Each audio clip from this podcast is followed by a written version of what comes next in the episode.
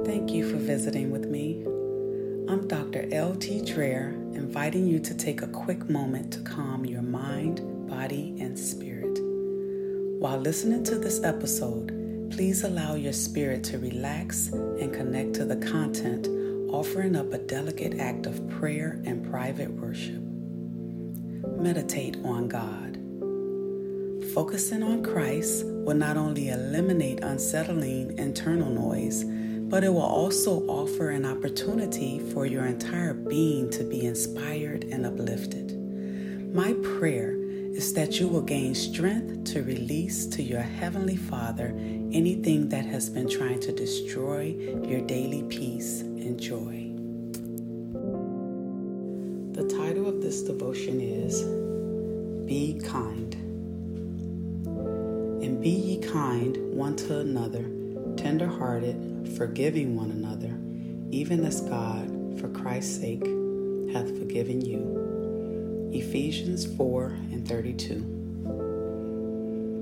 Have you been feeling irritable or short tempered and feel like if you can just tell someone about themselves or even cuss them out, you'll feel better? Unfortunately, most times it just makes us feel worse especially if the frustration is taken out on someone we love. This week's devotion offers guidance on how to be kind to others even when we are frustrated and feeling mean and angry. Life was pretty rough for the Ephesians after the Goths destroyed Ephesus. So Paul wrote them a letter to encourage them and to teach them how to be mature, united Christians. His letter inspired them to sustain and mature as good Christians, regardless of what was going on around them. Like the Ephesians, we have also been experiencing a difficult time the past few years, and it is affecting almost everyone I know. After the COVID quarantine in 2019, the divorce rate increased. Economically, the U.S. was thrown into crisis, unemployment has risen to an all time high, and consequently, the crime rate has followed suit. People are trying to do the best they can with what they have, but it has definitely been a heart wrenching struggle for most. When we experience back to back negative occurrences simultaneously, it tends to frustrate and or irritate us to a point of low tolerance. Ecclesiastes 7 to 9 tells us to be slow to anger.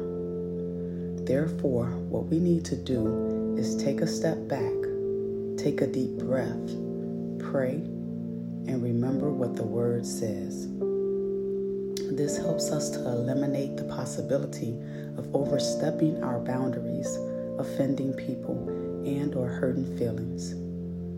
While in this damaging state of mind, we find ourselves doing and saying things we don't want to say and hurting people, especially our friends and family. We tend to hurt those who are closest to us and who we love the most, not because we want to, but because they are usually around us the most. One thing we know for sure is that we will always experience storms. When they happen, to restore our joy and kindness, we must sing praises through the storms. We must also remind ourselves that this too shall pass because we have the Holy Spirit living within us, which, according to Ephesians 1, is far above all principalities and power and might and dominion and every name that is named not only in this world, but also in that which is to come. Knowing this, why should we fret? Instead of allowing the flesh to determine our emotions, let's do this instead. Whatever it is, let it go. Stand firm, have faith, and live and walk in the Spirit instead of in the flesh. Begin to allow God to turn things around for us by doing what Romans 4:17 says, which is to call those things which be not as though they were. Furthermore, we must remember no matter what our tribulation, we need to love and encourage ourselves and others. We must strive to be Galatians 5:22 to 23 type disciples in every situation, portraying love, joy, peace, long-suffering, gentleness, goodness, faith, meekness, and temperance. Sweet Holy Spirit, please nudge and show me when my emotions are getting out of whack due to life's circumstances. I know you are my helper Therefore, I come to you asking you to step in and to help me to keep a kind spirit regardless of what's going on in my life. I know I cannot do our work effectively if you do not restore my peace. In Jesus' name, amen. Thank you so much for joining me, Dr. L.T. Dreher for this week's episode of the Inspirational Devotions Podcast.